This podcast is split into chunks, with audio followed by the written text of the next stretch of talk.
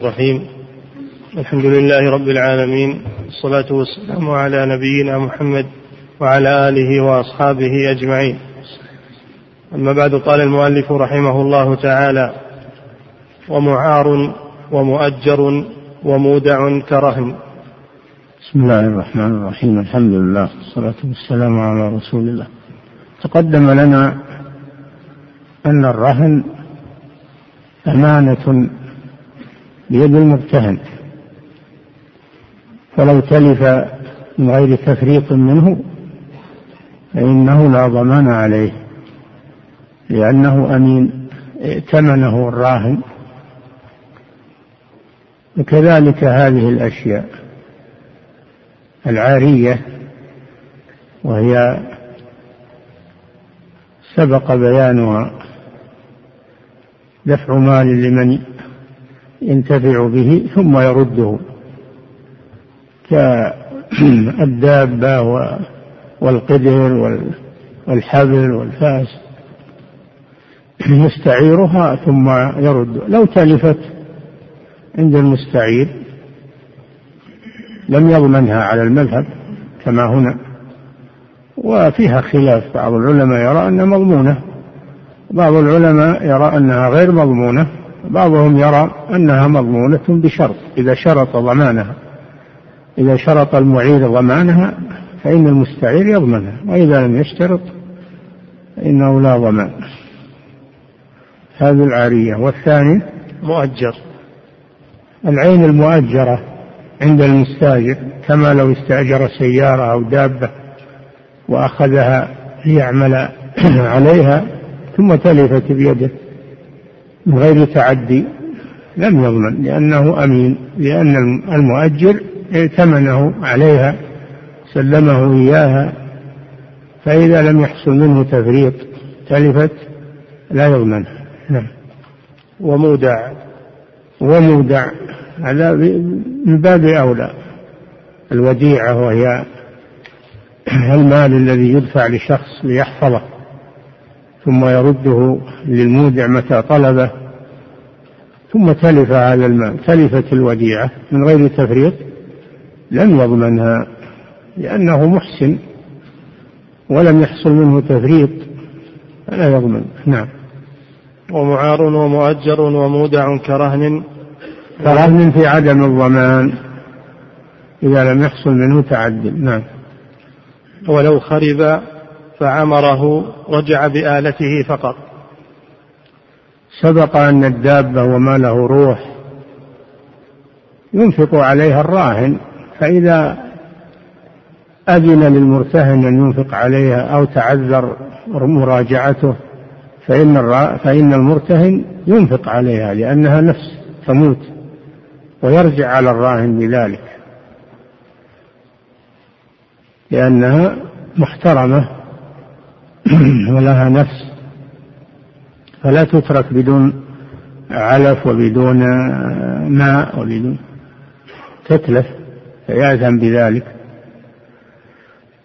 أما الدار إذا خربت ويرهن دار أو فلة أو دكان يرهنه فخرب هذا المحل المرهون. فليس للمرتهن أن يعمره. ليس له أن يعمره. يتركه. فإن عمره بغير إذن صاحبه فإنه يرجع بما وضعه فيه من ماله. يرجع بما وضعه فيه من ماله كثمن الطين وثمن اللبن وثمن الاسمنت مثلا والحديد. والأبواب يرجع بثمن ماله فقط ولم يرجع ببقية التكاليف. نعم. ولو خرب فعمره رجع بآلته فقط. آلته يعني المواد المواد التي وضعها فيه مثل الخشب مثل إلى آخره. نعم. فصل. ويصح ضمان جائز التصرف. هذا باب الضمان هذا وثيقة أيضا. خلصنا من الرهن وهو وثيقة. كذلك من أنواع الوثيقة الضمان وهو التزام جائز التصرف بتحمل ما على غيره بتحمل ما على غيره. مأخوذ من الضم. وهو لأن ذمة الضامن تضم إلى ذمة المضمون. وقيل من الضمن بالنون لأن ذمة الضامن دخلت في ضمن ذمة المضمون فهو من التضمن لا من الضم. وهذا هو الصحيح. صحيح أنها من التضمن لأنهما ذمتان دخلت إحداهما في الأخرى وهذا هو تضمن. هذا من ناحية اللغة. أما من ناحية الاصطلاح فالضمان هو التزام هو التزام جائز التصرف ما وجب على غيره من دين أو حقوق. أنه يدفعها إذا إذا طالب صاحب الحق. يدفعها له. أو ما يجب فقال من من داين فلانا أو باع عليه فأنا ضامن عنه. تحمل ما قد يجب. هذا جائز لأنه من الإحسان وهو عقد إرفاق. قال تعالى ولمن جاء به يعني صواع الملك ولمن جاء به حمل بعير. وأنا به زعيم يقولون اللي يجيب صواع الملك له جائزة. حمل بعير من الطعام. قال وأنا به زعيم أي متكفل أدفعه لمن جاء به. فهذا تحمل. أنا به زعيم يعني متحمل. فدل على جواز تحمل الحقوق عن أهلها. في ذلك مساعدة آه، بين الناس تعاون بين الناس فالضمان من التعاون بين الناس. إذ قد يكون الناس ما يثقون من الشخص ولا يداينونه ولا يبيعون عليه. فيأتي واحد من المحسنين ويقول أنا متحمل بيعوا عليه داينوه. اقضوا حاجته وأنا متحمل لكم إذا طلبتم ذلك فهذا من الإحسان والتعاون. نعم. ولكن يشترط أن يكون الضامن جائز التصرف لأن هذا تحمل مال فلا بد أن يكون الضامن جائز التصرف بأن يكون بالغا رشيدا بالغا فلا يصح. من الصغير لأنه لا يجوز تصرفه. رشيد لا يصح من السفيه ولو بلغ لأن السفيه غير جائز التصرف محجور عليه. نعم. ويصح ضمان جائز التصرف ما وجب أو سيجب على غيره. ما وجب من الحقوق في ذمته أو ما يجب في المستقبل. على غيره من أجل أن الناس يثقون ويداينونه ويتعاملون معه. لأجل أن هذا الضامن تحمل فيما لو حصل عدم عدم تسديد أو عدم وفاء فهو يتحمل. نعم. لا الأمانات بل التعدي فيها. لا يصح ضمان الأمانات التي سبقت. أي يقولوا ادعوا عند فلان وأنا أضمن. أو أعيروه وأنا أضمن. أو أجروه وأنا أضمن. هذا ما يدخله الضمان. هذه الأمور لا يدخلها الضمان. لأنها غير مضمونة على صاحبها. فكيف يتحمل شيء وصاحبها الذي هي عنده لا يضمنها كما سبق؟ لأنه أمين. لكن يمكن يقول أنا أضمن التعدي عليها. أضمن التعدي لا أضمن التلف ولكن أضمن أنه يتعدى عليها. فهذا ممكن يدخله الضمان نعم. لا الأمانات بل التعدي فيها. بل يصح ضمان التعدي فيها. أما الأمانات يضمن تلفها عند الأمين هذا لا لا يصح لأن الأمين غير غير مضمن في الأصل. نعم. ولا جزية. ولا جزية. الجزية هي المال الذي يجب على الذمي سنويا أن يدفعه للمسلمين في مقابل تركه على دينه وحمايته من الاعتداء عليه.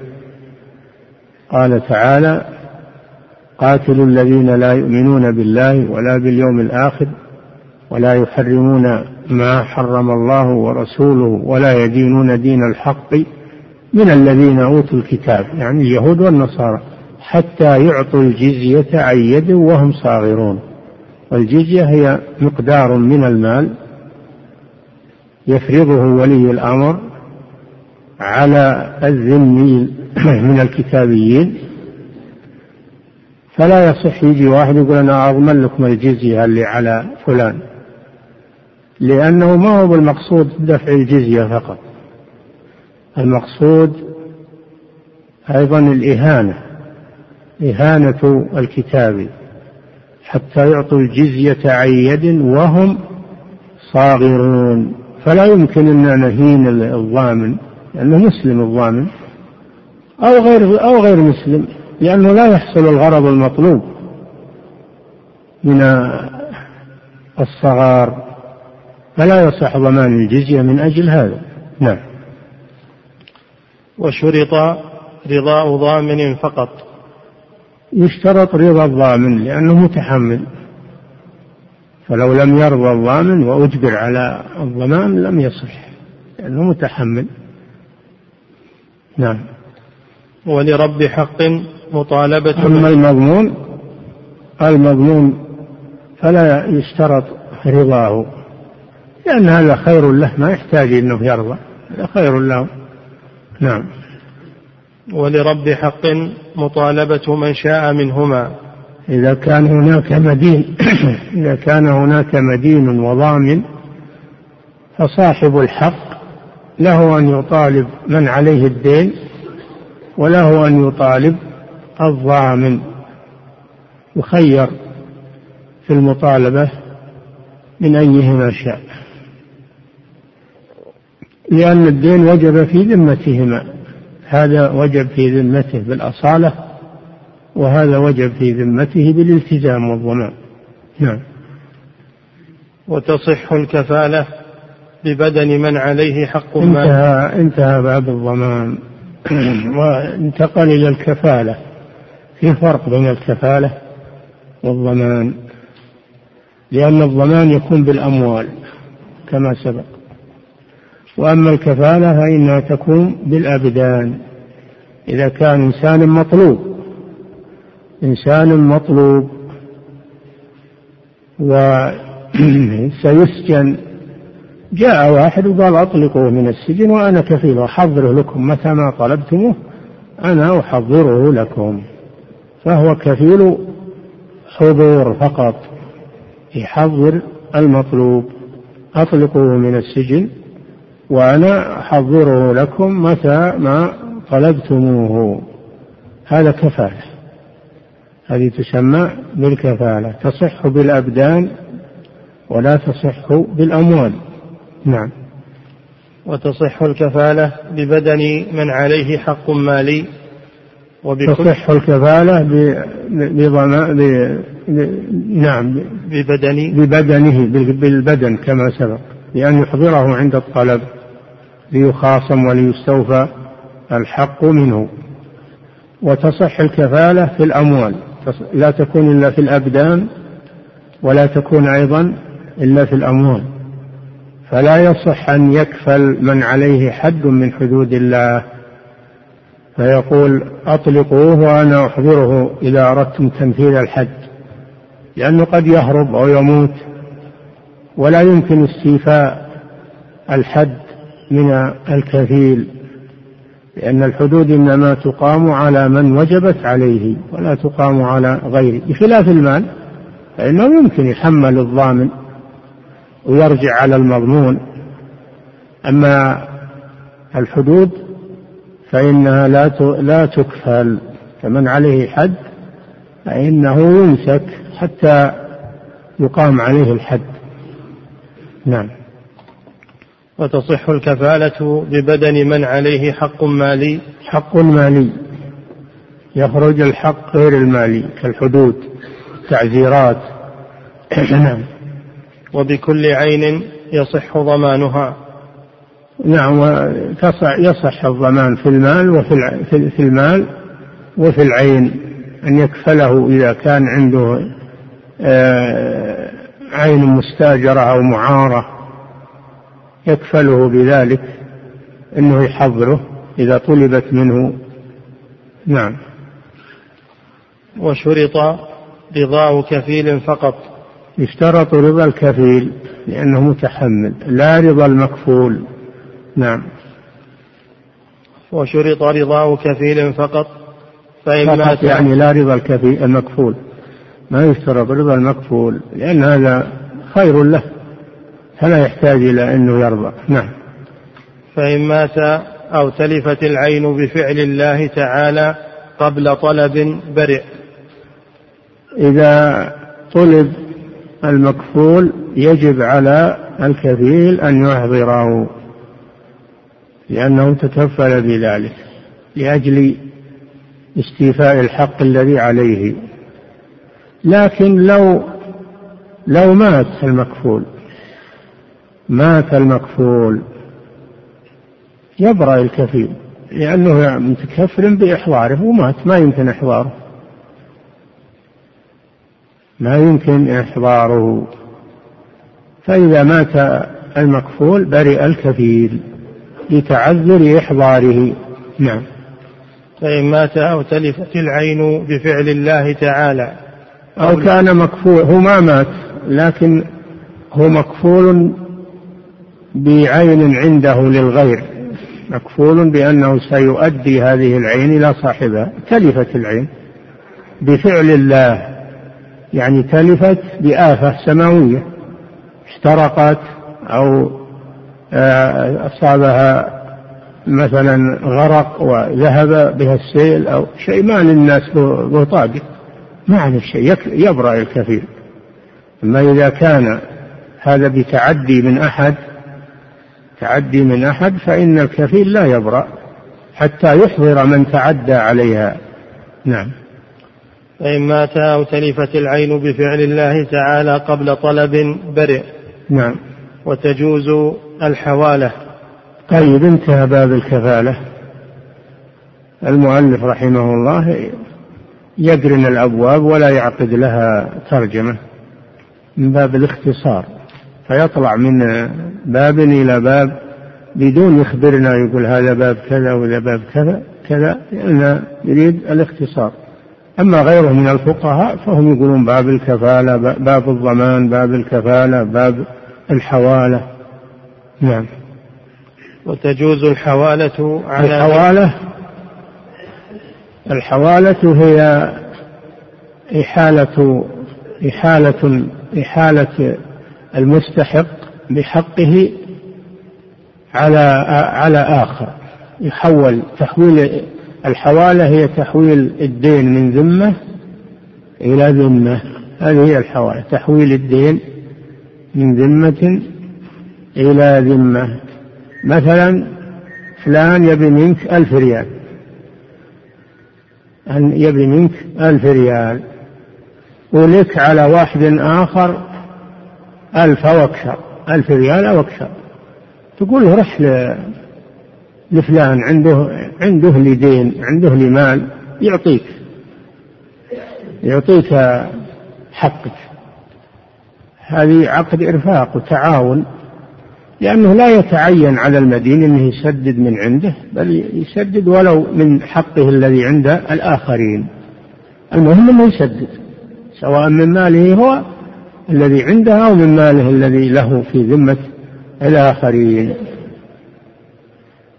لقوله صلى الله عليه وسلم مطل الغني ظلم يحل عرضه وعقوبته ومن أحيل على مليء فليتبع.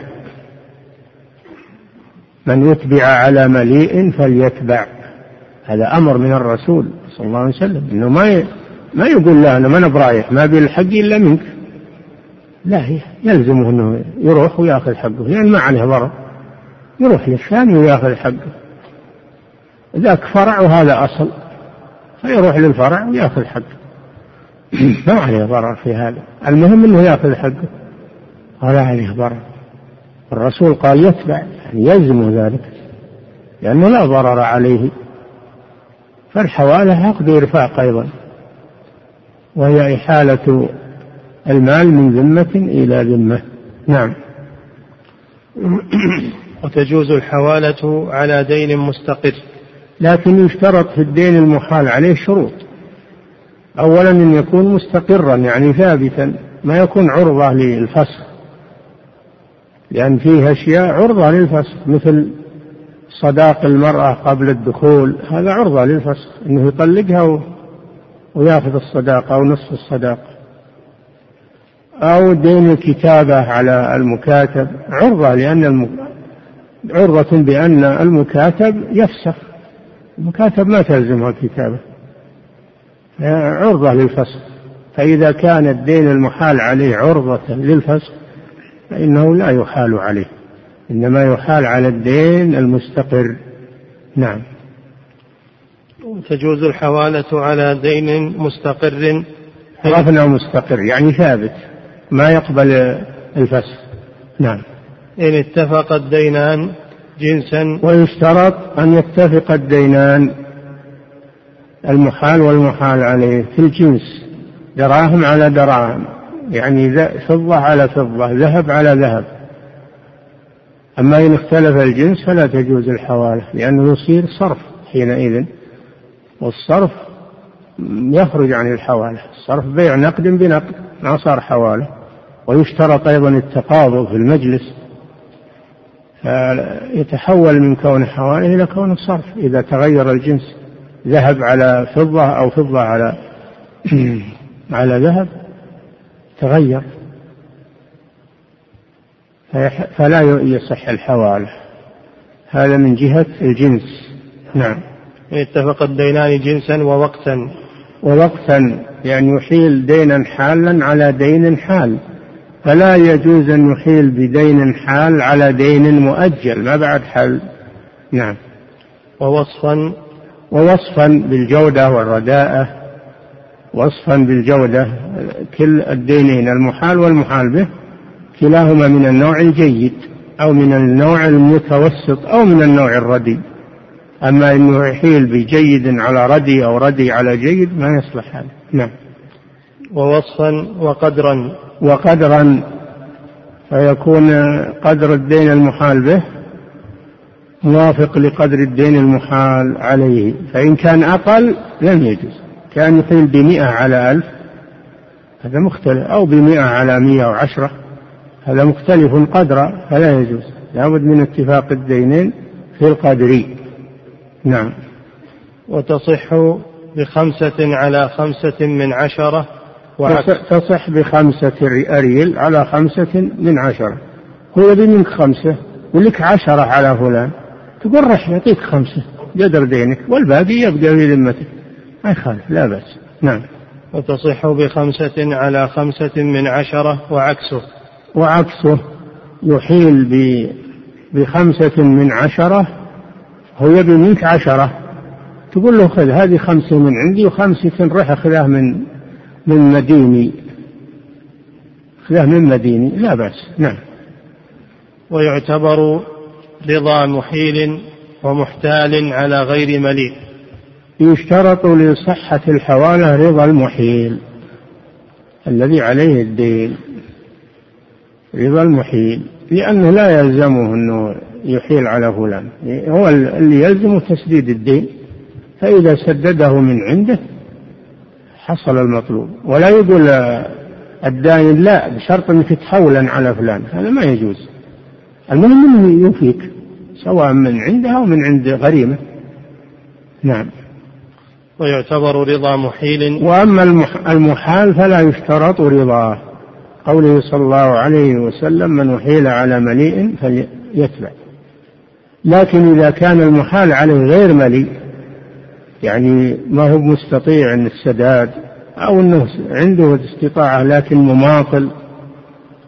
المليء هو القادر بماله وببدنه. له مماطل وله فقير. غني وباذل هذا المليء. فإذا كان المحال عليه مليئا فلا يشترط رضا المحال لأنه لا ضرر عليه. أما إذا كان غير مليء أو مماطلا فلا يحال إلا برضاه لأن عليه ضررا. نعم. ويعتبر رضا محيل ومحتال على غير مليء. يعتبر رضا مليء مطلقا ورضا محتال بشرط أن يكون المحال عليه غير مليء. إن كان مليئا فلا حاجة إلى رضاه. نعم. فصل. والصلح في الأموال. الصلح. هذا الباب باب الصلح وأحكام الجوار. باب الصلح وأحكام الجوار. الصلح من مصدر من صلح يصلح صلحا وهو ضد الفساد. ضد الفساد. والإصلاح ضد الإفساد. قال تعالى والله يعلم المفسد من المصلح. هذا من ناحية اللغة. أما من ناحية الشرع فالصلح هو معاقدة يتوصل بها إلى إصلاح بين متخاصمين. معاقدة يتوصل بها إلى إصلاح بين متخاصمين. هذا هو الصلح عند الفقهاء وهو أنواع. أولا الصلح رغب الله فيه. الصلح بجميع أنواعه. إلا صلحا أحل حراما فلا يجوز. أما الصلح الذي لا يحل حراما فالله جل وعلا رغب فيه. قال تعالى يا أيها الذين قال تعالى يا أيها الذين آمنوا اتقوا الله وأصلحوا ذات بينكم إنما يسألونك عن الأنفال قل الأنفال لله والرسول فاتقوا الله وأصلحوا ذات بينكم. أي من بينهما من بينهما نزاع أصلحوا بينهم. وقال تعالى إنما المؤمنون إخوة فأصلحوا بين أخويكم. وقال تعالى والصلح خير. و وإن امرأة خافت من بعلها نشوزا أو إعراضا فلا جناح عليهما أن يصلح بينهما والصلح خير. وإن تصلحوا وتتقوا فإن الله كان بما تعملون خبيرا. فقرن الصلح مع التقوى. و وقال سبحانه وتعالى والله يعلم المفسد من المصلح. يعني فيجازي كل منهما. فدل على أنه يجازي المصلح بالإحسان. فالصلح خير في الجملة. إلا صلحا أحل حراما. قال صلى الله عليه وسلم والصلح جائز بين المسلمين إلا صلحا أحل حراما أو حرم حلالا فإنه لا يجوز. والصلح أنواع خمسة أنواع. أولا الصلح بين المسلمين والكفار. الصلح بين المسلمين والكفار على وضع الحرب بينهما كما صالح النبي صلى الله عليه وسلم المشركين. في الحديبية إذا كان فيه صلح إذا كان في الصلح مصلحة للمسلمين فإنه يجوز الصلح بين المسلمين والكفار. قال تعالى وإن جنحوا للسلم فاجنح لها والسلم هو الصلح. قال تعالى ولا تهنوا وتدعوا إلى السلم يعني إلى الصلح وأنتم الأعلون. فإذا كان المسلمين أقوى من الكفار فلا يجوز أن يصالحوهم بل يجب أن يجاهدوهم. أما إذا كان بالعكس المسلمون أضعف فإنهم يصالحون الكفار. هذا الصلح بين المسلمين والكفار ومتى يجوز ومتى لا يجوز. الثاني الصلح بين الفئة الباغية والفئة العادلة من المسلمين. قال سبحانه وتعالى وإن طائفتان من المؤمنين اقتتلوا فأصلحوا بينهما. فإن بغت إحداهما على الأخرى فقاتلوا التي تبغي حتى تفيء إلى أمر الله.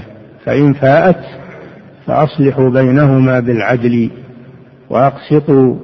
إن الله يحب المقسطين. إنما المؤمنون إخوة فأصلحوا بين أخويكم. هذا الصلح بين الفئة الباغية والفئة العادلة التي هي على العدل. الثالث الصلح بين الزوجين إذا حصل بينهما اختلاف. وإن امرأة خافت من بعلها نشوزا أو إعراضا فلا جناح عليهما أن يصلحا بينهما صلحا والصلح خير. فإذا حصل بين الزوجين اختلاف فينبغي الإصلاح بينهما. مهما أمكن مهما أمكن الإصلاح فإنه يصلح بينهما. لأن الله جل وعلا يحب أن تبقى الزوجية. يحب أن تبقى الزوجية. لما في ذلك من المصالح. فما دام للصلح مكان فإنه يصلح بينهما. الرابع الصلح بين المسلمين في أمور المشاغبات والمشادات وسوء التفاهم.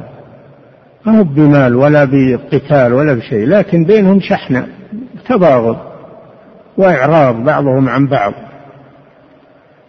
فيجب الإصلاح بينهم. اتقوا الله وأصلحوا ذات بينكم. فيجب الإصلاح بين المسلمين المتنافرين بأمور غير دينية وغير مالية إنما هو شيء في الأنفس فلا يتركون متنافرين. فهذا أمر وهذا النوع من الإصلاح هذا فيه مصالح كثيرة وهو أكثر أنواع الإصلاح. لأن الناس يحصل بينهم يحصل بينهم دائما. يحصل بينهم عداوات حزازات. فالمصلحون يسعون بالإصلاح بخلاف النمامين والوشائين فإنهم يسعون بالإفساد والتفريق بين المسلمين. فيجب الإصلاح في هذه الحالة. إذا حصل سوء تفاهم حصل ضغاين حقد في الأنفس فلا يجوز أن نتركهما بل ندخل بينهما بالصلح ونسوي ما بينهما من النزاع لتعود المودة في المجتمع والأخوة بين المسلمين لأن المؤمنين إخوة كما قال تعالى إنما المؤمنون إخوة فأصلحوا بين أخويكم اتقوا الله لعلكم ترحمون.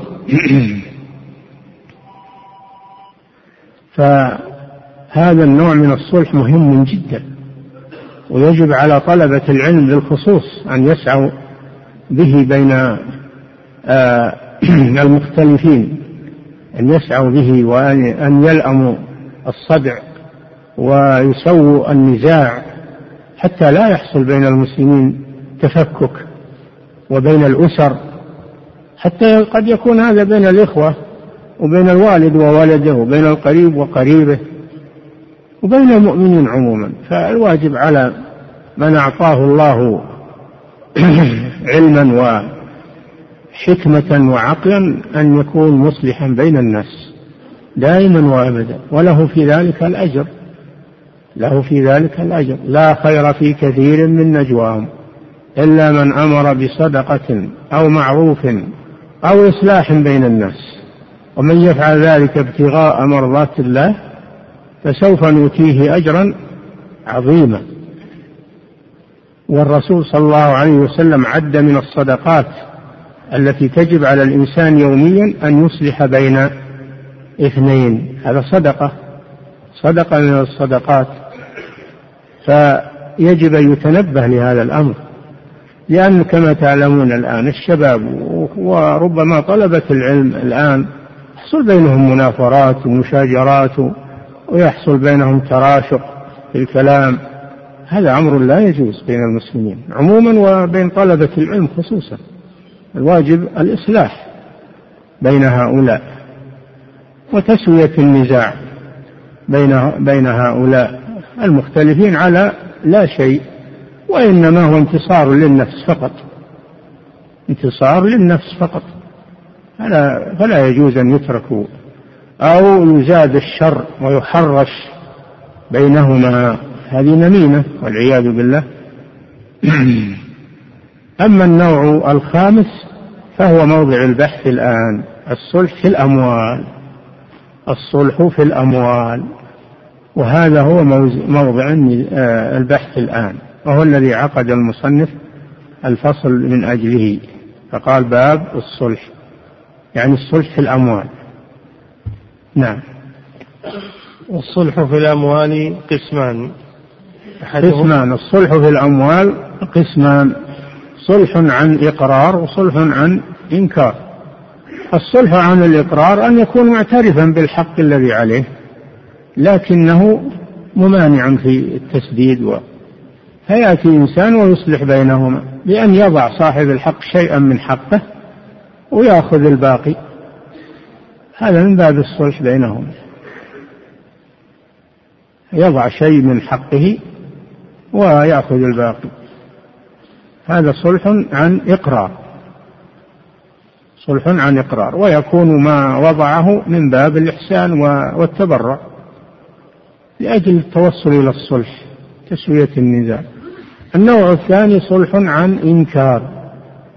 واحد يدعي على واحد. يدعي عليه حق أو دين والمدعى عليه ما ما يذكر شيء. ما يذكر شيء. إن كان يعترف ويجحد لا هذا ما يجوز. لكن إذا كان ما يذكر إن عليه شيء لفلان ولكن قال أنا ما نخليك تشتكين وتروح بي وتشهرن بين الناس. أنا بعطيك عن دعواك. أبعطيك عن دعواك وتتركني. هذا صلح عن إنكار. المقصود به دفع الخصومة ودفع آه، الأضرار التي تحصل. هذا جائز أيضا. هذا في حق في حق المدعى عليه جائز. إلا إن كان يذكر له حق ويماطل فلا يجوز. وكذلك جائز في حق المدعي. إلا إذا كان كذابا فلا يجوز أيضا. إنما يجوز إذا كان المدعي غير كذاب ما يدعي بشيء وهذاك ما يدري. هذاك ما يدري إن له عليه شيء ولا يذكر ولا فيه وثيقة ولا فيه شيء. فأراد أنه يدفع الدعوة ويدفع الخصومة ويكف الأذى عن نفسه يفتدي بدفع شيء من المال حتى ينصرف المدعي عنه. هذا صلح عن إنكار. نعم. والصلح في الأموال قسمان أحدهما على الإقرار وهو نوعان. نعم. الصلح على جنس الحق مثل أن يقر له بدين أو عين فيضع أو يهب له البعض ويأخذ الباقي. نعم. الصلح على الماء عن عن عن الإقرار على نوعين. أحدهما أن يصالح عن المال بجنسه دراهم عن دراهم. لكن يضع صاحب الحق شيئا حتى يسدد له من عليه الحق أو بغير النوع الثاني بغير جنسه كأن يدعي عليه طعاما ثم يصالحه أن يدفع له نقودا. هذا يجري في حكم البيع هذا يجري فيه حكم البيع. ويعترف إن عنده له طعام عنده قماش عنده حديد له لكن يصالحه على أن يدفع له بدله قيمة قيمته أو بعض قيمته. فهذا صلح عن المال بغير جنسه هذا يجري فيه حكم البيع. نعم. وهو نوعان الصلح على جنس الحق مثل أن يقر له بدين أو عين فيضع أو يهب له البعض ويأخذ الباقي.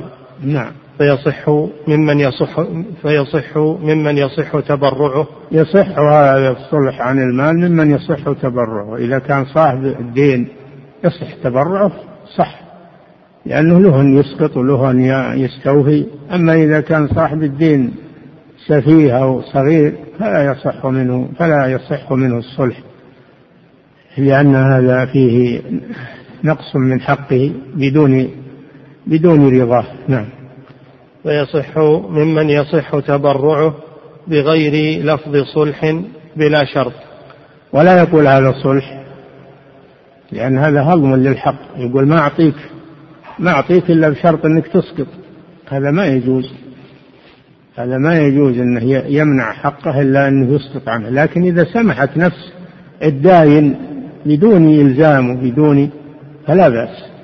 أما إذا اضطر صاحب المال أنه يضع بعضه اضطر إلى هذا فلا يجوز لمن عليه الدين أن يفعل هذا لأن هذا أكل للمال بالباطل ولأن, ولأن هذا افتداء للحق ببعضه وهذا ظلم لا يجوز. نعم. ويصح ممن يصح تبرعه بغير لفظ صلح بلا شرط. غير ما يقولون تصالحنا على كذا وكذا. ولكن يقول تنازل صاحب الدين عن كذا وكذا من باب التنازل ما هم من باب الصلح. نعم. بغير لفظ صلح بلا شرط. الثاني بلا شرط. إن يقول ما أسدد لك إلا أنك تضع عنه ما يجوز هذا. هذا هضم للحق وظلم لصاحب المال. لا يجوز هذا. نعم. الثاني على غير جنسه. الثاني أن يصالح عن المال بغير جنسه المال الذي عليه بغير جنسه. نعم. فإن كان بأثمان عن أثمان فصرف. إذا كان الصلح إذا كان الصلح بغير جنس المال فإن كان نقودا عن نقود فلا يصح إلا إذا تجانست أو أو لم تتجانس لكن بشرط الصرف. إن كان إن كان ذهب بذهب فلا بد من التساوي في المقدار. ولا بد من التقابض في المجلس. وإن كان من غير جنسه كذهب بفضة فلا بد من التقابض في المجلس ويجوز التفاضل. هذا حكم حكم الصرف. نعم لأنه نقد بدل نقد من جنسه أو من غير جنسه. نعم. فإن كان بأثمان عن أثمان فصرف والمراد بالأثمان النقود. المراد بها النقود. سميت أثمانا لأنها تعد قيما للأشياء يباع بها ويشترى بها فهي أثمان للأشياء. يقال أثمان ويقال نقود. نعم. فإن كان بأثمان عن أثمان فصرف وبعرض عن صرف يعني حكم حكم الصرف فيما سبق. وقد سبق لنا حكم الصرف. نعم. فإن كان بأثمان عن أثمان فصرف وبعرض عن نقد وعكسه فبيع. أما إذا كان من غير النقود وهو من غير الجنس هذا حكم حكم البيع. كما لو صالح عن النقود بطعام هذا بيع. أو بقماش أو بسيارة أو بحديد عن النقود فهذا من غير جنسه.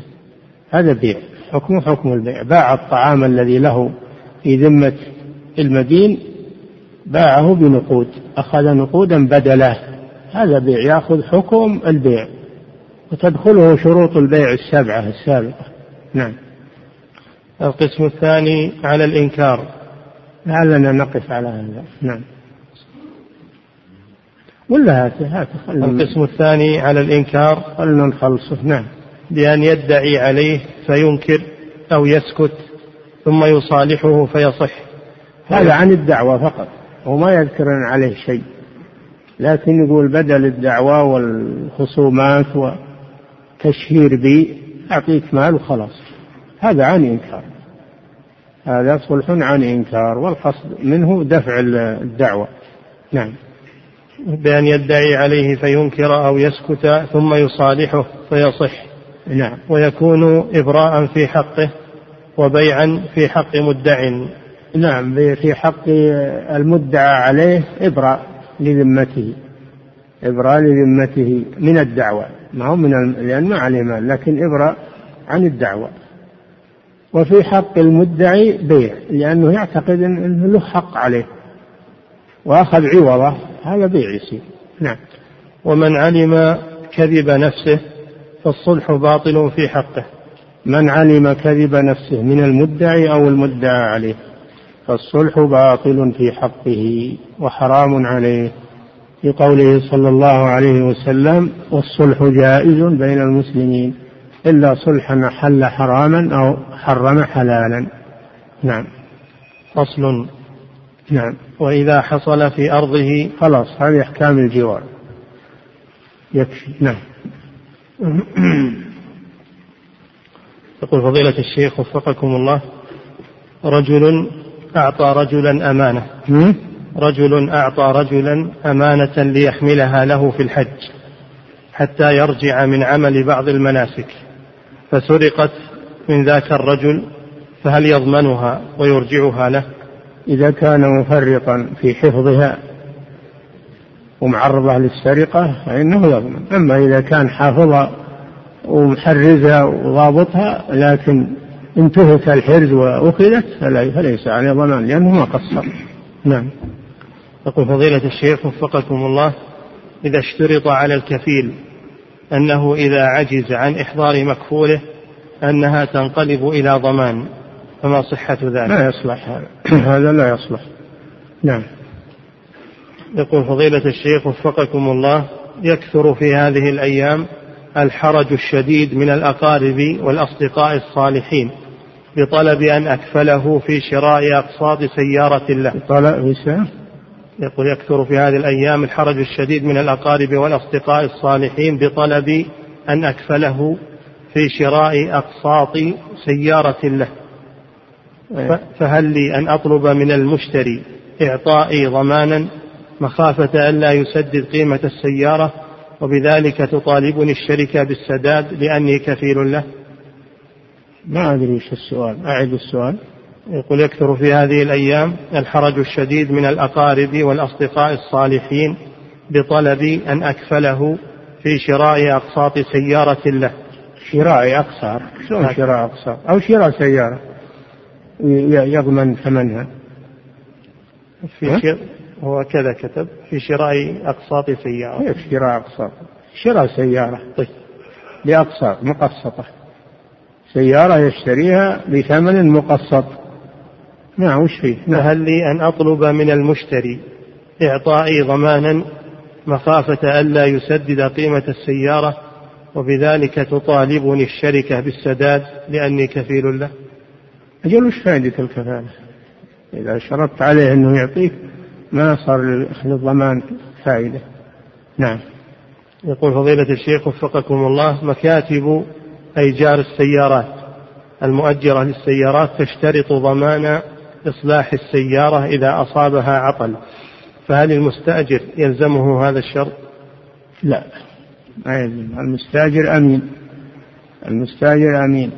ولا يصلح إلا ما تعدى. إذا كان منه تعدي فيصلح. أما إذا كان ما تعدى فهو مأذون له باستعمالها والاستفادة منها. فلو تلفت أو تعيبت بسبب الاستعمال العادي فلا فلا ضمان عليه لأنه أخذها من أجل هذا.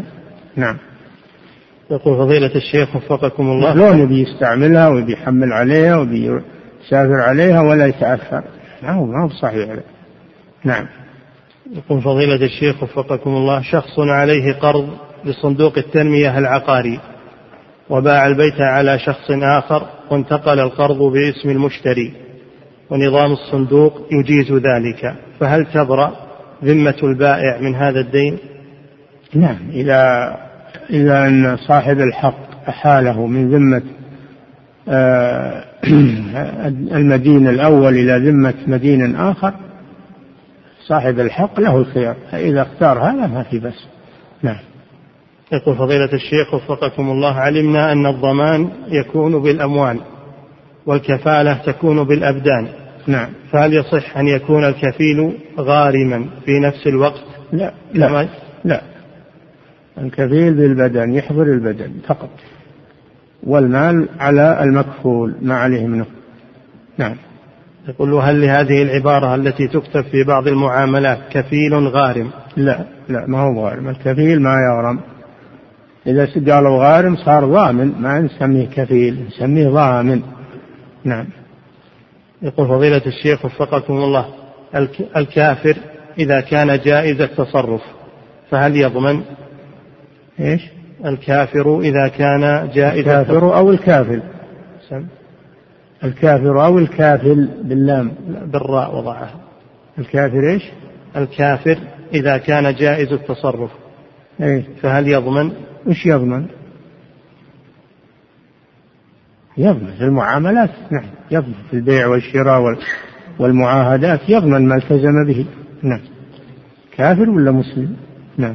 يقول فضيلة الشيخ وفقكم الله إذا أصلح بين قبيلتين أو إذا أصلحت بين قبيلتين بين قبيلتين ووضعت وليمة أو وضع اجتماع الناس على هذه الوليمة. فهل يعد هذا الوضع من البدع أو من المباحات؟ لا لا ما يصح هذا يعد من تقارب و... وأنهم يجلس بعضهم إلى بعض ويأنس بعضهم ببعض. فلا بأس بإقامة الوليمة بمناسبة الصلح. لما في ذلك من المصلحة. نعم. يقول فضيلة الشيخ وفقكم الله ما الفرق بين الصلح والحكم؟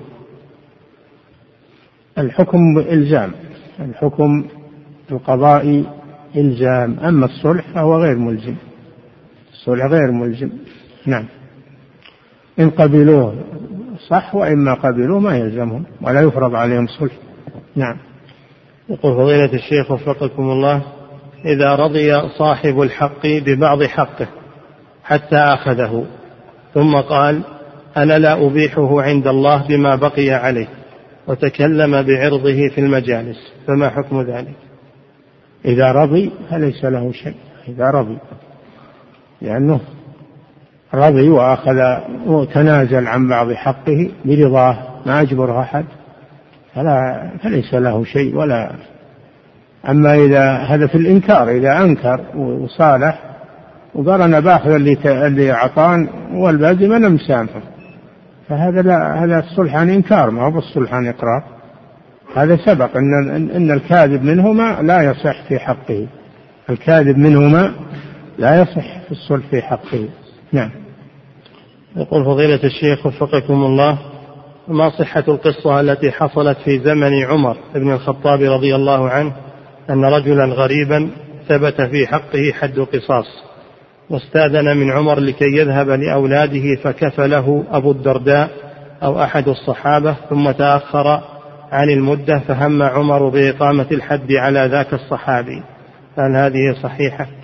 وهل يذكرون يذكرون والكفيل أبو ذر لكن ما صحت. ولا يمكن أن عمر يقيم الحد على غير من أو القصاص على غير من وجب عليه. ما يمكن هذا. نعم. يقول فضيلة الشيخ وفقكم الله ما معنى قول الفقهاء رحمهم الله؟ العين الغائبة كالعين الحاضرة. ما أدري والله. لازم العبارة قبل شيء ولا بعد شيء؟ لازم. نعم. يقول فضيلة الشيخ وفقكم الله أحيانا أحتاج صرف أحيانا أحتاج صرف أو صرفا من فئة الريال أو الخمسة ريالات فأطلب ممن أعرفه في مؤسسة النقد أن يحضر لي ذاك الصرف. السؤال ما هو الصحيح؟ هل أعطيهم المال قبل أن يحضروا الصرف أو لا أسلمهم المال؟ حتى يحضروا ذاك المصروف. لا بد من هذا. خلي المال معك فإذا أحضر لك المطلوب سلمه البديل. نعم. يقول فضيلة الشيخ وفقكم الله ما تعريف الرشوة؟ وهل إذا طلب مني شخص مبلغا معينا لكي يقوم بتوظيفي هل يدخل هذا في الرشوة؟ نعم. الرشوة ما يبذل للموظف والمسؤول من أجل أن يعطيك حقك أو من أجل أن يعطيك حق غيرك أو من أجل أن يقدمك على غيرك في في إنهاء معاملتك. كل هذا يدخل في الرشوة لأن المسؤول يجب عليه أن يعدل بين الناس ولا يفضل أحدا على أحد وأن يقضي حوائج الناس بدون مقابل إلا براتبه الذي يأخذه من من الدولة. لا يأخذ من المراجعين شيئا فإن أخذ فهو رشوة. والرشوة سحت كبيرة من كبائر الذنوب. اللي بيكلم بالجوال يطلع. اللي بيكلم بالجوال يطلع عن الدرس. ما يشغلنا. نعم. يقول فضيلة الشيخ وفقكم الله أنا رجل محتاج لمبلغ من المال. نعم. أريد أن أقترض هذا المبلغ أنا من شخص. أنا إيش؟ أنا رجل محتاج لمبلغ من المال. إيه؟ وأريد أن أقترض هذا المبلغ من شخص يقال إن ماله حرام. لدى كثير من الناس. يغنيك الله عنه. ما دام يقال إن ماله حرام اتركه. نعم.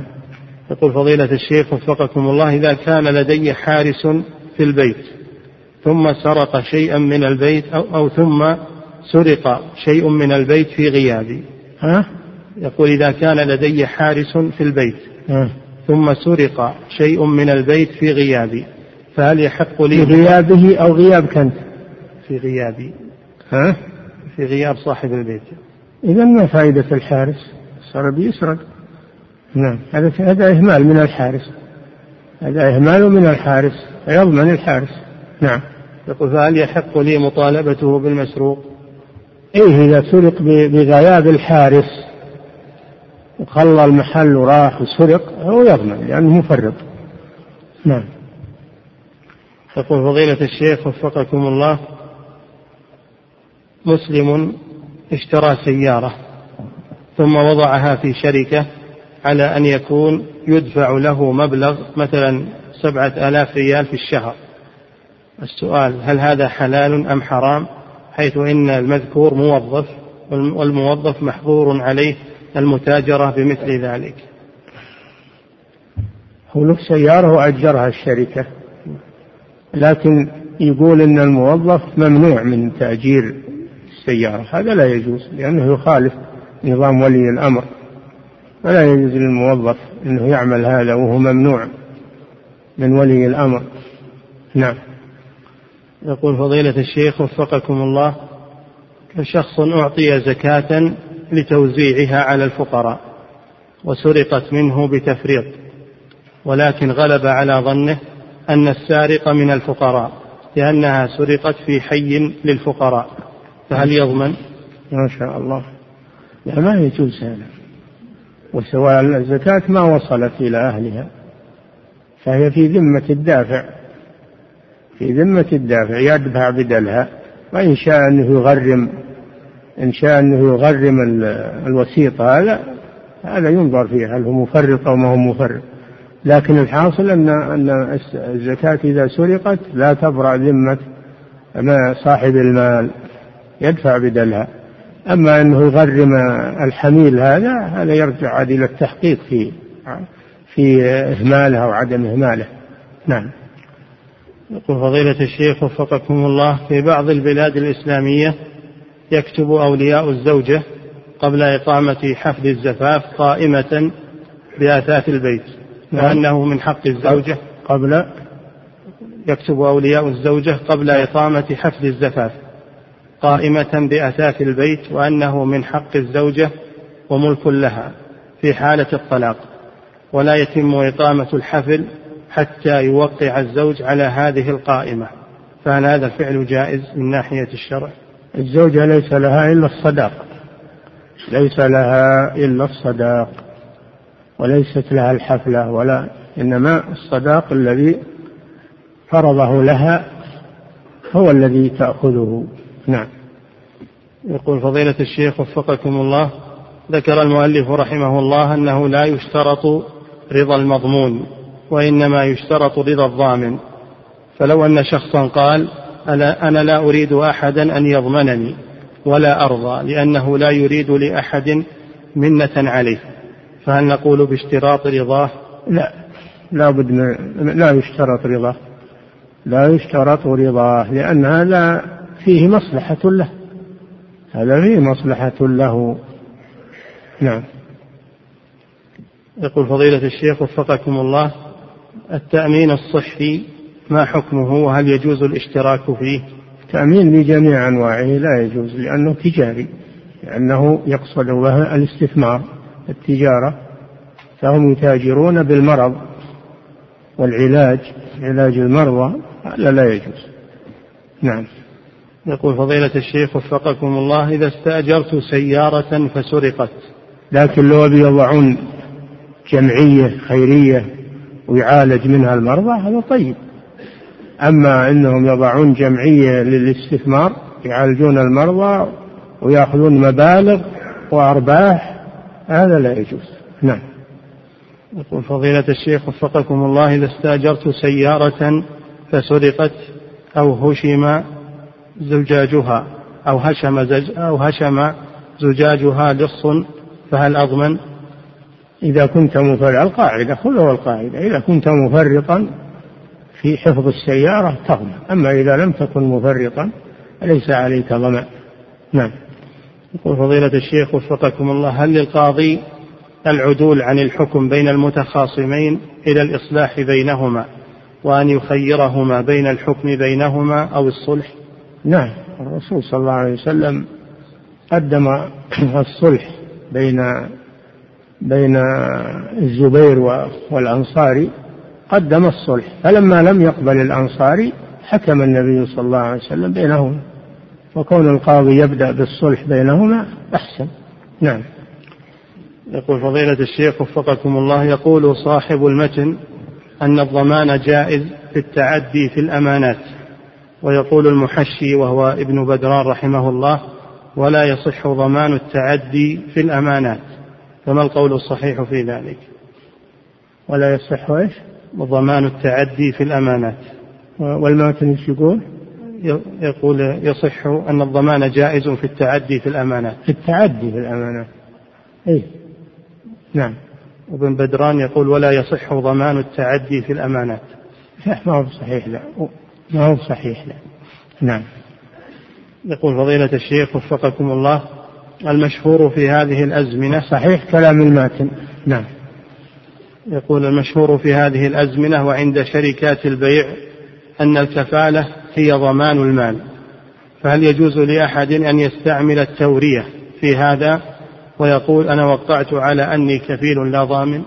اللي يبين هذا الموضوع فإن كان التحمل إن كان التحمل للمال فهذا هذا ضمان. أما إن كان التحمل بالبدن وإحضاره هذا كفالة. فالواقع هو اللي يحدد. نعم. يقول فضيلة الشيخ وفقكم الله ما حكم سحب نقود عن طريق الصراف الآلي إذا كان من دولة أخرى وبعملة مختلفة؟ إذا كانت النقود حاضرة في الصراف و لكن كيف يصرف كيف يسحبها وله حق في في المصرف؟ ها؟ له رصيد يعني يسحب منه؟ له رصيد. له رصيد يسحب منه؟ يخير بين الريال والدولار. لا يسحب من من رصيده من جنس رصيده. أما إذا سحب من غير جنسه يكون هذا صرف. نعم. يقول فضيلة الشيخ وفقكم الله ما حكم إعطاء الممرضة بعض المال لتعتني بالمريض؟ ما يجوز هذا لأن الممرضة موظفة وهذا يخربها على الباقين على باقي المرضى اللي ما يعطونه ما تناظرهم ولا ت... ما يجوز هذا لأنها مسؤولة المو... الممرضة مسؤولة ولها راتب فلا يجوز أنه يعطيها. نعم لأن هذا رشوة يصير. ويفسدها على البقية. نعم. يقول فضيلة الشيخ وفقكم الله لشخص لشخص علي دين فهل لي الحق في أن يخصم المبلغ الذي علي من زكاة سيدفعها لي؟ أو لا لا الزكاة ما يتلاعب بها. الزكاة تدفع للمستحقين ولا تجعل بدل شيء أو بدل حق أو بدل دين ما يصلح. نعم. وهل له أن يعطيها لأناس آخرين؟ قد استلفت منهم. كيف؟ أعد السؤال. يقول لشخص علي دين. لشخص عليه دين نعم. فهل لي الحق في أن يخصم المبلغ الذي علي من زكاة سيدفعها لي؟ لا ما يجوز. نعم. أو يعطي أناسا آخرين. استلفت منهم؟ لا ولا كذلك. ما يسدد عن الفقير. يعطى الدراهم وهو يتصرف يعطيها آه، الدائنين أو يشرب له طعام أو كسوة هو يتصرف أعطها إياه وهو يتصرف. ما تفرض عليه تقول لا ما تصرف لك إلا تسديد ديونك. خله يتوسع بها. نعم. يقول فضيلة الشيخ وفقكم الله شخص كان يطلبني بعض المال. ها؟ شخص كان يطلبني بعض المال. نعم. وقال لي أنا متنازل عن ذاك المال. ثم رجع في كلامه وقام يطالبني به. فماذا؟ إذا أثبت عليه أنه متنازل يلزمه ذلك. لأن المال اللي في ذمتك مقبوض والهبة إذا إذا قبضت تلزم. نعم. فإذا أثبت عليه أنه متنازل ليس له أن يتراجع. نعم. يقول فضيلة الشيخ وفقكم الله إذا كان لي حق ولا يمكن أن أتوصل إليه إلا بدفع رشوة. فهل أعذر في هذه الحالة؟ لا ما تعذر ولا يجوز فتح باب الرشوة لكن تراجع المسؤولين وتشتكي لما تحصل نصيبك أو توكل محامي أو غير ذلك. نعم.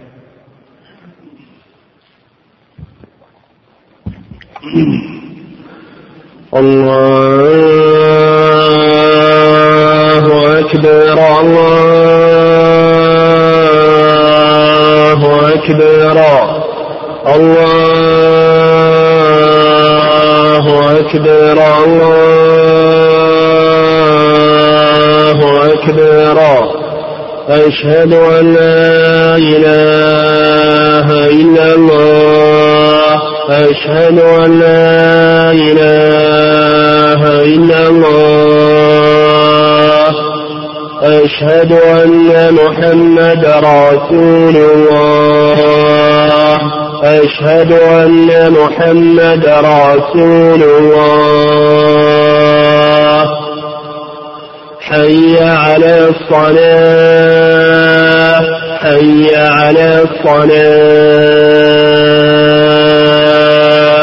حي على الفلاح. حي على الفلاح. الله أكبر الله أكبر لا إله إلا الله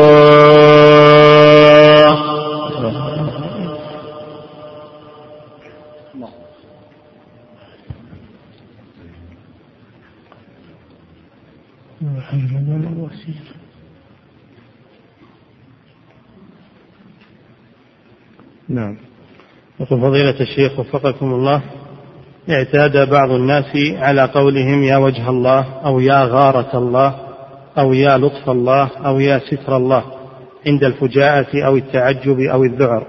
فما حكم ذلك شرعا؟ هذا لا يجوز. دعاء الصفة أو نداء الصفة ما يجوز. ينادى الموصوف يقال يا الله ولا ينادى الصفة يا وجه الله يا رحمة الله يا ما يجوز. نعم. يقول فضيلة الشيخ وفقكم الله. ذكرتم حفظكم الله في درس مضى أن الناموس معناه القوانين والأنظمة. فهل هو نفس المعنى في قول ورقة ابن نوفل إن هذا لهو الناموس الذي أنزل على موسى؟ هذا في لغة أهل الكتاب. الناموس هو الوحي. الناموس هو الوحي. هذا في لغتهم. نعم. لكن عند الناس اليوم النواميس هي الأنظمة و... نعم. والقوانين اللي يمشون عليها. نعم. يقول فضيلة الشيخ وفقكم الله أعطاني رجل مبلغا من المال زكاة عن ماله ليوزعه على أهله. نعم. يقول أعطاني رجل مبلغا من المال زكاة عن ماله إيه. ليوزعه على أهله. على أهله؟ كذا كذا. أهل الصدقة ولا أهل الدافع؟ يقول أنا أستحق الزكاة. فهل على أهل الزكاة يعني أعطاه زكاة يوزعها على المستحقين وهو مستحق لازم يستأذنه يقول أنا مستحق وإلا الوكيل ما يأخذ لنفسه شيئا إلا بإذن الموكل. نعم. يقول هل يختلف الحكم إذا كانت صدقة وليست زكاة؟ كله سواء ما يأخذ إلا بإذن صاحب المال. نعم. يقول فضيلة الشيخ وفقكم الله والدي يريد الزواج من امرأة أخرى ووالدتي ترفض ذلك فما موقفي أنا من هذا الزواج وإلى أيهما أميل أقنع أمك أقنع والدك بأن هذا حق شرعي ولا ولا يجوز لها أن تمنع زوجها منه. هذا حق شرعي ولا تعترض عليه. نعم. يقول فضيلة الشيخ وفقكم الله زوجتي تعاني من مرض مزمن ويوجد صعوبة عند الاتصال بها وحاولت إقناعها بأن أقوم بالزواج من أخرى لتلك الظروف إلا أنها رفضت. فما الموقف الشرعي في ذلك؟ هذه ذلة. أنت لك الزواج ولو صحيح ولو ما فيها بأس. تزوج وتوكل على الله ولا ولا تجور. لا معها ولا مع الزوجة الأخرى. عليك بالعدل. نعم. يقول فضيلة الشيخ وفقكم الله هل يجوز التحدث أو الاتصال بالنساء شخصيا لجمع التبرعات؟ هل هل يجوز التحدث أو الاتصال بالنساء شخصيا لجمع التبرعات منهن؟ وما حكم الكشف على البيوت لتقدير مدى حاجتهم رغم عدم وجود المحرم في البيت؟ المحرم الخلوة إذا كنتم جماعة. والبيت فيه ناس ولا فيه خلوة ففي بس مع تحجب النساء تحجب النساء. وهذا يجوز للمصلحة ومصلحة أهل البيت أنفسهم لكن مع تحجب النساء وعدم الاختلاط وعدم الخلوة. نعم. يقول فضيلة الشيخ وفقكم الله السائل يقول امرأتي توفيت في يوم عرفة وعليها تسعة عشر يوما من رمضان. فماذا علي؟ وهل أقضي عنها أو أطعم؟ إذا كانت من هذه السنة رمضان هذه السنة فليس عليها شيء لأنها مو لأن القضاء موسع إلى أن يأتي رمضان القادم وهي لم تفرط. أما إذا كان من رمضان مضى قبل رمضان القريب فإن فإنك إن صمت عن عنها فحسن وإن أطعمت عن كل يوم مسكينا فحسن. نعم.